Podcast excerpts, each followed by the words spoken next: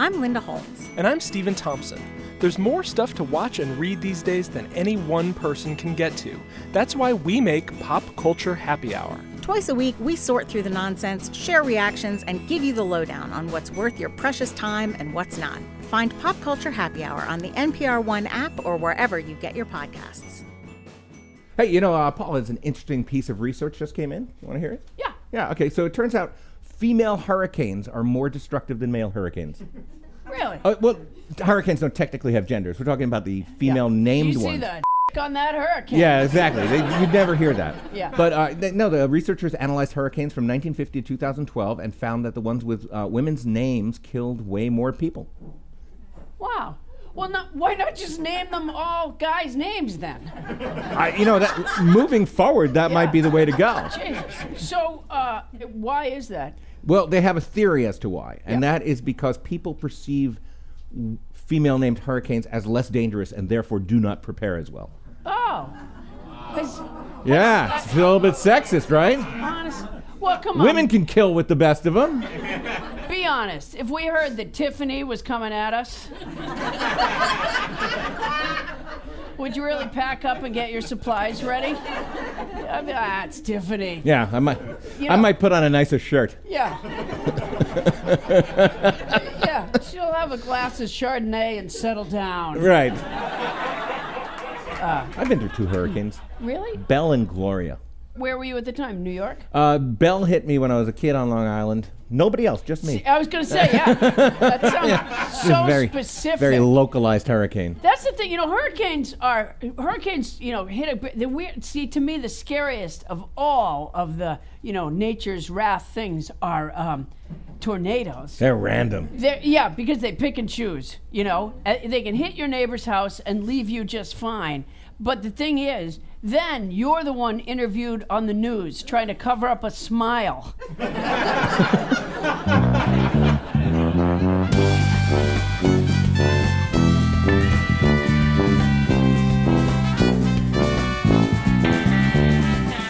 From NPR, it's live from the Poundstone Institute, where we set out to learn everything from biology to anthropology, ornithology to dendrochronology.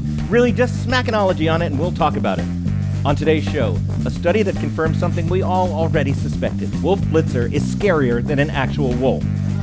And Tyrannosaurus sex, or T sex as the ologists call it. Plus, Larry Wilmore, the Emmy Award winning producer, writer, and former host of The Nightly Show, has a new podcast. It's called Larry Wilmore Black on the Air. And he'll be dropping by to take the PPP, the Poundstone Personality Survey. I am Chief of Research Adam Felber. And now, here's your host, the director of the Poundstone Institute, Paula Poundstone.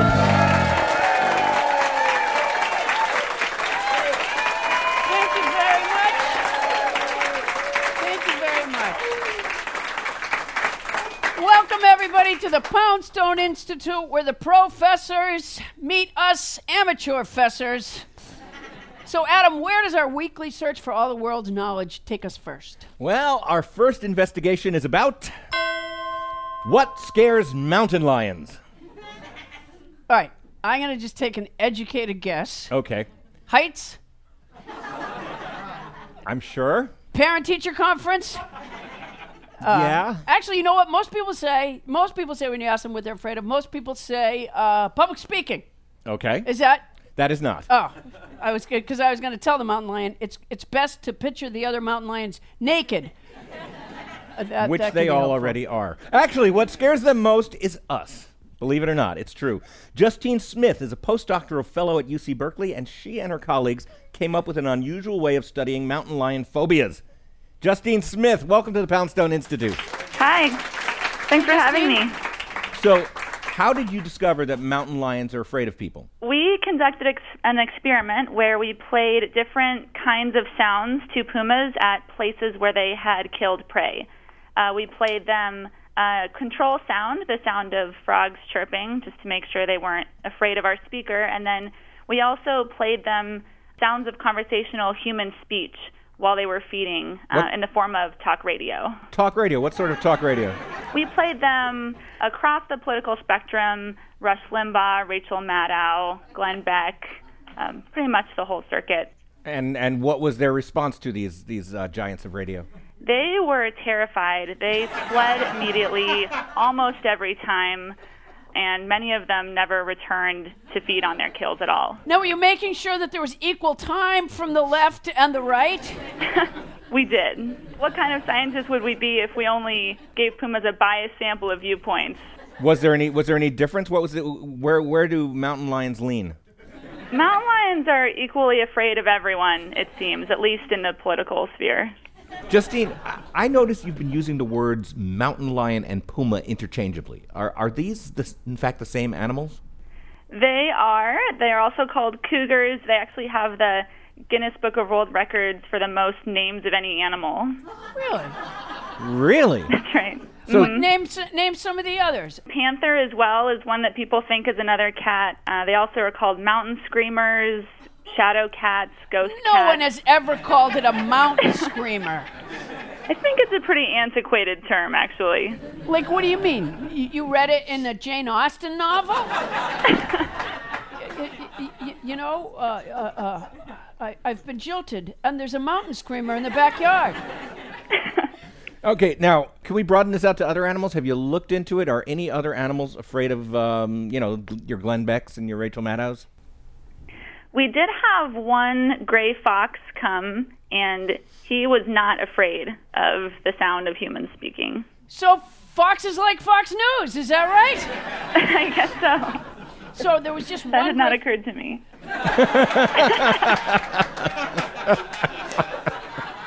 You know, you should try and see if they react to singing. I went backpacking with my oldest daughter Tosha one time, and I made a uh, a cardinal mistake of backpacking, which is I was fairly certain, based on nothing, that uh, we were out of bear country. And so, I guess because I didn't see any. Yeah. And uh, so, um, but I did see squirrels at the campsite. There were tons of squirrels, and I didn't want the squirrels eating my Pop Tarts. So I took uh, the backpacks with the food in them into the tent at, at night. Yeah, I'm used to that judgmental m- moan. and uh, it- the bear loved the idea. Uh, we woke up at about 1.30 in the morning with a very loud snuffling on the other side of a very thin nylon tent wall. And um, I, I, you know, I don't know for certain that it was a bear. It was certainly a loud enough snuffling to be a bear. My daughter kept going, "Put your head out and see." uh, I'd pictured myself putting my head like directly into a bear's mouth as I unzipped, but uh, I did not do that. Instead, we turned on our headlamps and blinded each other instantly.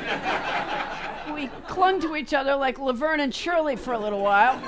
And then uh, I decided, and this a lot of uh, nature lovers know this, um, which is we sang songs from the Harder They Come because uh, people do know that uh, bears do not like the uh, songs of social struggle.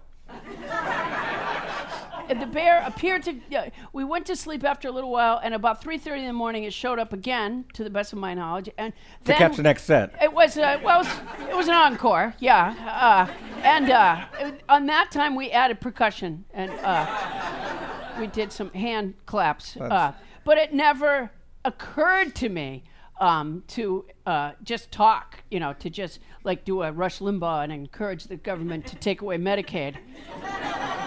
That also You could have just shared your views. I could have just shared my views. Maybe that's all it took. Maybe that's what that, that would have made it go away, or at least not come back. So, Justine, um, now that we know that mountain lions are scared of human voices, is there anything that we should be taking away from that?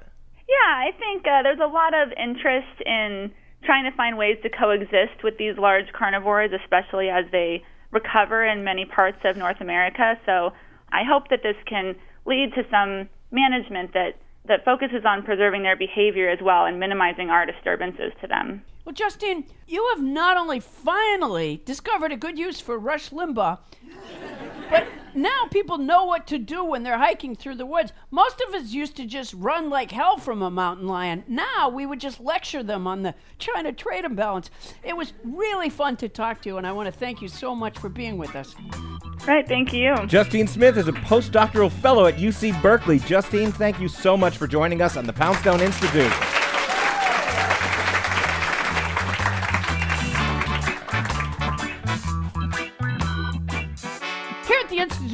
Don't just talk about other people's studies, we also conduct our own. Which is why the usher asked you all for a urine sample when you walked in.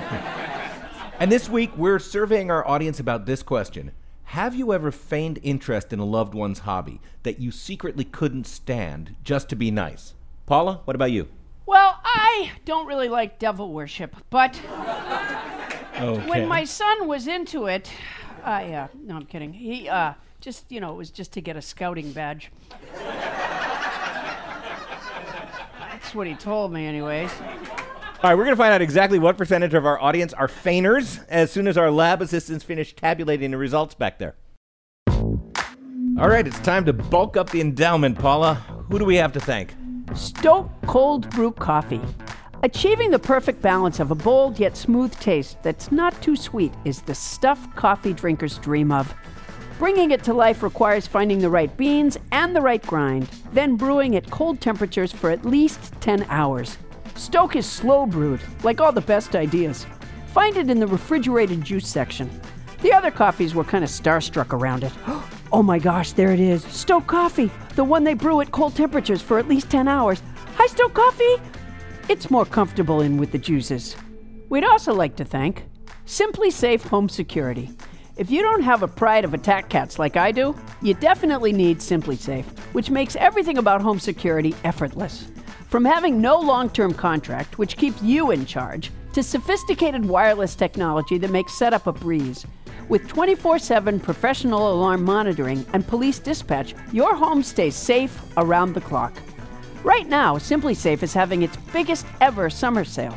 For a limited time, get $100 off SimpliSafe's special summer package. This sale ends soon. Visit simplysafenpr.com.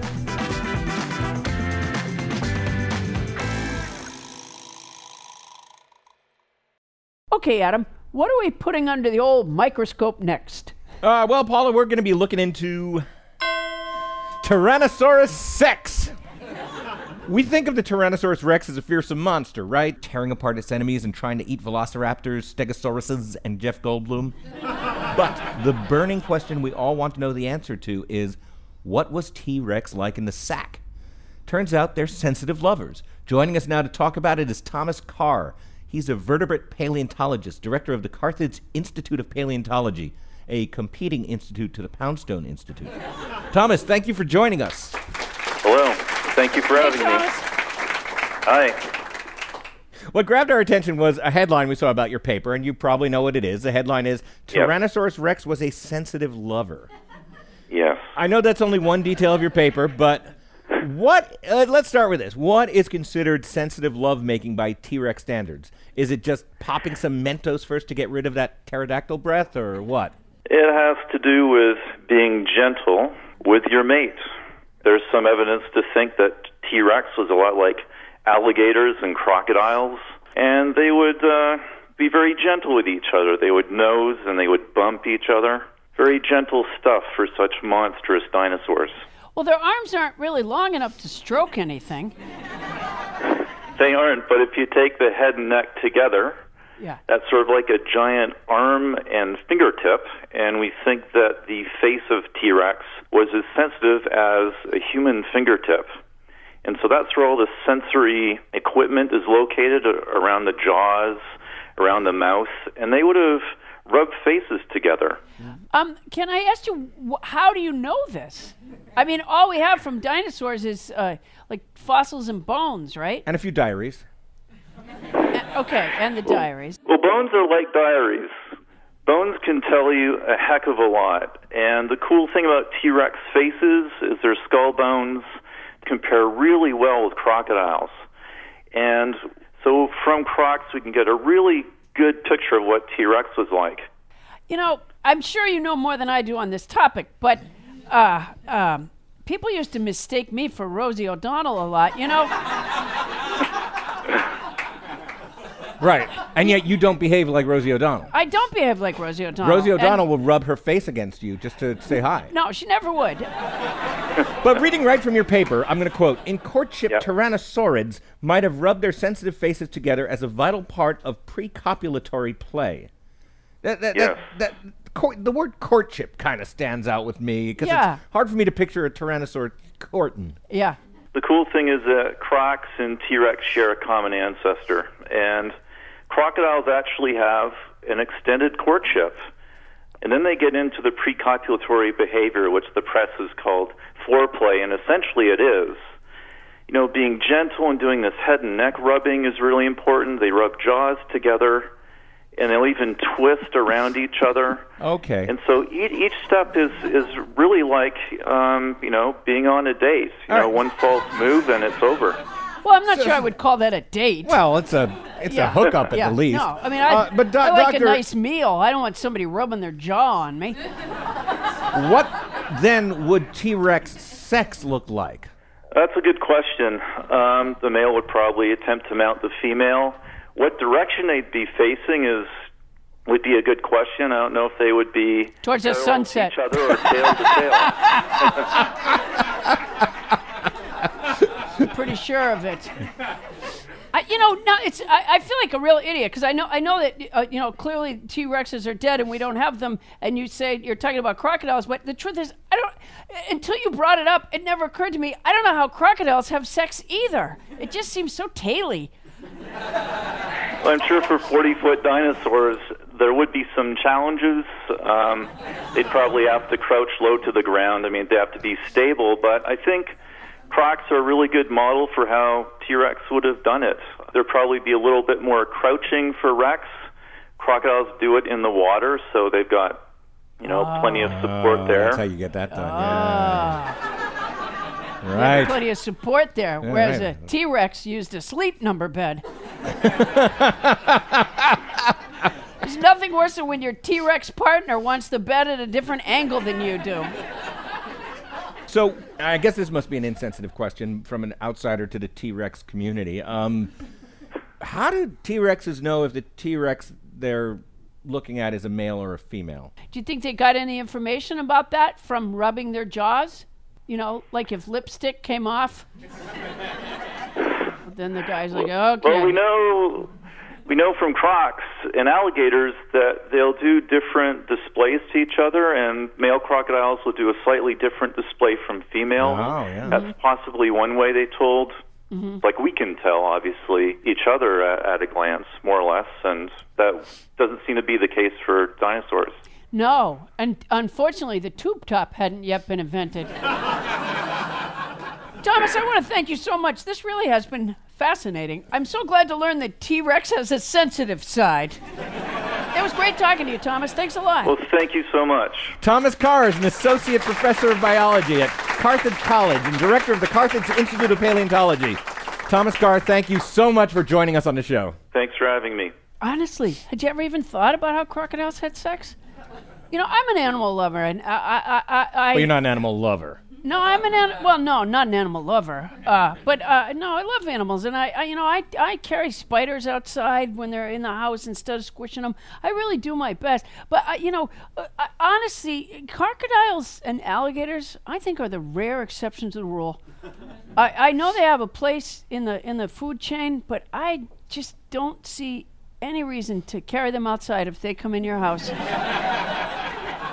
I had a bearded dragon lizard for a long time, and he was lovely. Does anybody is anybody here a fan of uh, reptiles? You, ma'am. We used to. I grew up in Florida. I'm sorry, but I did. There's Um, no shame in that, ma'am. Oh, there, there is so much. Um, but we used to feed alligators hot dogs off the end of our dock. You used to feed alligators hot dogs off the end of your dock. They're cuter than crocodiles. Oh, alligators are cuter than crocodiles. Very much so. Boy, there's a distinction that is just, you know, that's like having people come at you with knives and going, I, I'd like the one with the n- nice handle. Uh, uh, wow. They get in your swimming pool, and then you have to call professionals to get them out. I remember we had a creek behind my parents' house, and uh, I, I, I'm not good at distances, so I don't know how far away from the house to tell you that it was. But anyways, uh, I was down there at the creek, you know, just messing around in the woods. That's a really great thing that I got to do when I was growing up.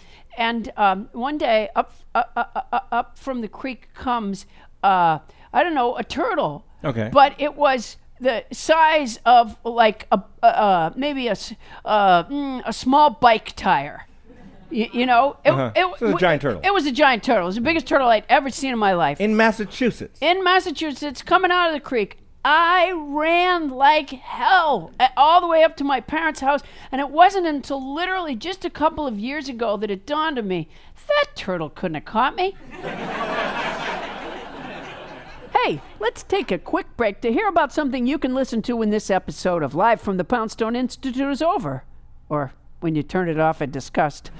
Yo, yo, yo, everybody, it's Stretch Armstrong. And my name is Bobito Garcia, aka Cool Bob Love. If you love this podcast you are listening to, you should check out our new show, What's Good with Stretch and Bobito. This is not your average interview show. We're going to be telling stories that you're not going to hear anywhere else. Find it on Apple Podcasts, the NPR One app, or however you find your podcast. It's What's Good. It is time to collect more data for the PPP, the Poundstone Personality Plus Survey. Over the many years of the Poundstone Institute, we've collected millions of responses and cross referenced them with 167 distinct personality types. And we'd like to invite well known people here to help add to our database. This week, our guest is Larry Wilmore. He was the senior black correspondent on The Daily Show. He hosted the nightly show on Comedy Central, and now he's got a new podcast called Black on the Air. Larry Wilmore, welcome to the Poundstone Institute. Thank you. Thank you very much. Nice to be here. I've been very, uh, been very fond of the of the institute for many years now. So Oh, thank you so much. Oodles of research has Yes. Mm-hmm. come out of here. Yeah, looking back, Larry, at this last year, uh, Right. I know it's been a crazy year for you. Could you recap it for us? Uh, yeah, well, for me, yeah, it's been. cra- I mean, a year ago, I was uh, at the White House Correspondents' Dinner calling the president my N-word. So, uh, yeah, that got a lot of attention. Yeah. I guess you could say. Yeah. Uh, and was I had, it negative attention? It was both. Yeah, it was, both. It was kind of a, a warm, fuzzy thing more than that. It was a moment between two brothers in front of a lot of white people that really didn't understand what was going on. yeah. But uh, a lot of people really enjoyed the set. You know, they saw it as a media critique. You know, I, I kind of went after CNN and all the people. I, I just felt like, like for instance, like Morning Joe at the time. I felt they were. Uh, I think the joke was they're so far up Trump's ass they bumped into Chris Christie. I believe the joke was. Uh, at the time. and uh, yeah, now they come around, which is good. But there was Yeah. so much coddling of Trump in the media at the time, and I just Yeah. found it very offensive. Yeah. And uh, I just thought I had to talk about it. you know. Sure. No, and, good for uh, you. Yeah, so yeah, so there was. Uh, I Listen, I don't really like crocodiles, and I just came out and said it. Yeah, there you go. Yeah, so. So yeah, it was fun. It was, but but I didn't care. You know, it was both positive and negative. It was a fun time. I'm glad that I did it. Um, and then I had a show called The Nightly Show, which was canceled in August. So that was a big deal. You know, and you know we were so excited that we were going to cover this election. You know, not even knowing how historic it would actually be. Yeah. it's it's you're watching this train wreck and car wreck that you can't take your eyes off of, and then you realize we're on that train and in that car. Yeah, right, know, exactly. Yeah. so I can't wait to see what HBO does with it. And I'll tell you something. if uh, was it Julianne? Who, who's the woman who played Sarah Palin? Oh, Julianne Moore. Julianne Moore. Yeah, she's great. boy, if she doesn't play him in the HBO movie, She can do anything. That I'm woman's very talented. Yeah, I will be so upset. Well, Larry, your year is about to get a whole lot better because you're here to take the PPP, the Poundstone Personality Puss Survey. Now, you answer three questions developed by our in house psychologists, and we feed the results into our supercomputer, and we'll tell you your personality type. Great. Can't All right. wait. Let's do it. All right, first question, Larry. Uh-huh. You are being dragged off a United flight. Do you yell something or grab as many of those tiny bottles of liquor as you can before you're off the plane? Oh, I'm grabbing the liquor. All right. Yeah, definitely. Question number two Have you ever felt a dog or a cat is judging you? And if so, what were they thinking? Um, yes, definitely, all the time. Uh, the dog is not judging me. I believe that cats are always judging me. I think dogs are only thinking about where's my food and is anyone around here going to help in that, you know. But the cat is always thinking, why is he here? And I'm going to simultaneously not, I'm going to ignore you at the same time. Now, I agree with that. Cats want to be seen ignoring you. Yeah, they do. they ignore you in front of you. Yeah. Some of my friends' really parents had marriages like that. yes. yes. Exactly. I, I, I, I know exactly what my cat is thinking when it watches me. Mm-hmm. It's thinking, hey, I get in trouble when I pee in the corner. It makes sense. Question number three. Are you a person who tells someone they have food in their teeth, or are you a person who doesn't tell them? Um, it depends on who it is. Oh, wait, follow up question. Right. Do I have food in my teeth? Uh, as I said, it depends on who it is. no, yes, I try to indicate. Oh, you mean like with a subtle point towards someplace on your own face? Yeah, I put a big piece of food in my teeth and go. All right, Adam, let's enter Larry's responses into the database. Okay, here we go. Let's uh, let's turn on the mainframe here. Not, not a lot of questions for a profile. Right? Well, we're, we're very highly advanced. Yeah, we've been doing this for years. I can Yeah. tell. Yeah. This is great. And here are the results. Paula? Larry Wilmore, you are personality number 42, the golden retriever. Wow. You are smart, optimistic, and loyal. And like most golden retrievers, you have your own podcast. Really? Larry Wilmore, thank you so much for being Thank with you. us It's my today. pleasure. Nice being here. Thank you. Larry Wilmore is a producer, director, writer, actor, host, chef, I'm assuming. You can hear more from Larry on his new podcast, Black on the Air. Thanks so much, Larry. Really appreciate it. Thank you. Very talented guy, Larry Wilmore. Yeah, yeah, I like him. Yeah. But I know our audience here at the Poundstone Institute is also full of talented and interesting people. True. Like you, sir. What do you do for a living, sir? Um, I'm recently retired. How could you retire at your age? Are you sure that it's retirement and you weren't just let go? A- ask. uh, I, the plan is for it to stick. Really? What did you retire from, sir? Uh, I was in banking. Oh. Oh, the It's a Wells Fargo game. wagon is a coming.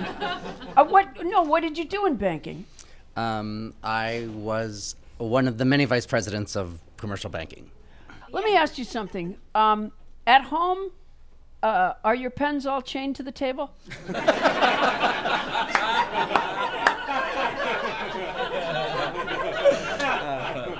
I, no, Yeah, no. that must just freak you out. Makes me anxious. Uh, and, and did you work your way up? Um, yeah, I was there for about 25 years.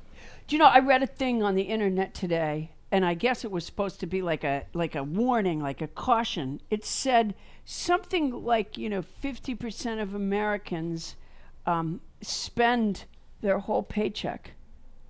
And it wasn't until I read that that I realized you weren't supposed to.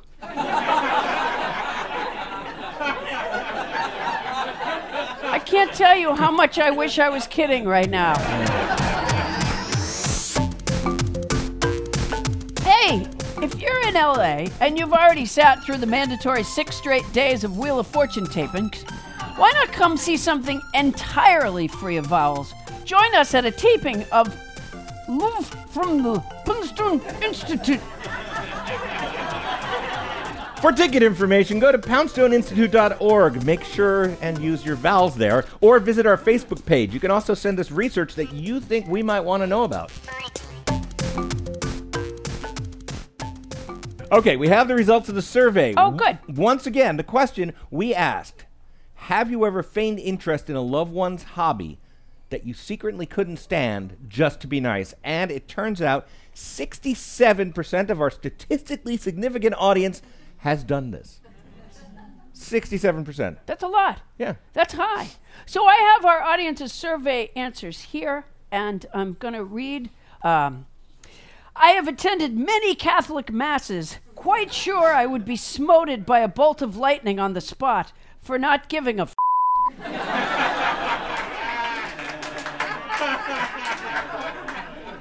but the music is nice. Uh, let's see. Have you ever feigned interest in a loved one's hobby or activity that you secretly couldn't stand just to be nice? Saltwater aquariums. Wow. Wait, whose is that? Who who has attended saltwater aquariums? Really? No, it, it's more of the the hobby. He, my partner, has a saltwater aquarium, Oh, he has a saltwater aquarium. and I have to go to uh, aquariums around Southern California with him to find new fish and coral. Oh, you have to go with him to find new fish and coral? Yeah. And, and so he says stuff like, oh, come look at this ceramic scuba diver. Uh, uh, more like, come look at this uh, coral mushroom. It has red on it, and I have to assume I have to say, oh yes, it's very nice. Uh, You know, I have to say that if that's as, if that reading that you just gave us is as enthusiastic as you could be about the um, saltwater aquariums, that your partner knows. Yeah. Uh, have you ever feigned interest in a loved one's hobby or activity that you s- secretly couldn't stand just to be nice? Collecting birds and wasps' nests and other organic things like strange seed pods. Who, whose is that? I'm over here on this side. Uh, so you have who do you go collecting birds and wasps' nests and other organic things like strange seed pods with? I don't go do the collecting. They're brought home to our house. Who brings them home? The seed guy. This, yeah, the seed guy, the, my husband. Your husband? How come Adam said the seed guy and you're like, yeah, the seed guy? Like that's your special name for him. When you're rubbing his jaw late at night. The seed guy. Um, so he collects birds and wasps' nests? Yes. Oh, because you know what? In our birdhouse, there's a bee's hi- hive right now. There's a beehive in your birdhouse. Oh no, he doesn't do beehives. He only does wasp nests. Ma'am, I can only Bird's go so far to help you. I was trying to take. I was trying to enhance your relationship just that much more. Just by adding bees into the equation. Yeah, exactly. No, we don't. We don't want bees in the equation. Oh. No, no, that would be like a, a deal breaker. Oh, okay. And wasps aren't? No, no, no. They're actually very beautiful. They're they're very interesting. But I do have to feign a lot of um, joy and um, excitement when they they're smuggled back from places like Mexico. Um. So. Wait, I'm feigning interest right now. Uh,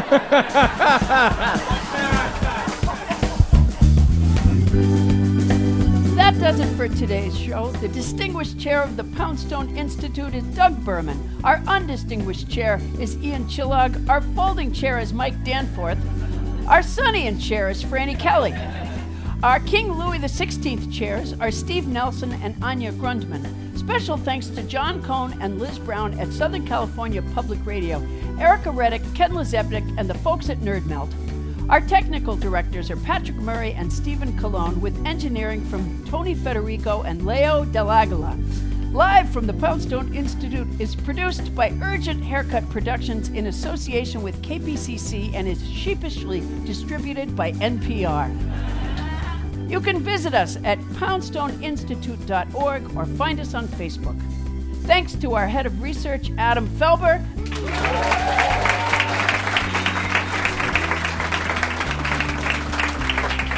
Thank you for being here and thanks for listening. We'll be back next week live from the Poundstone Institute.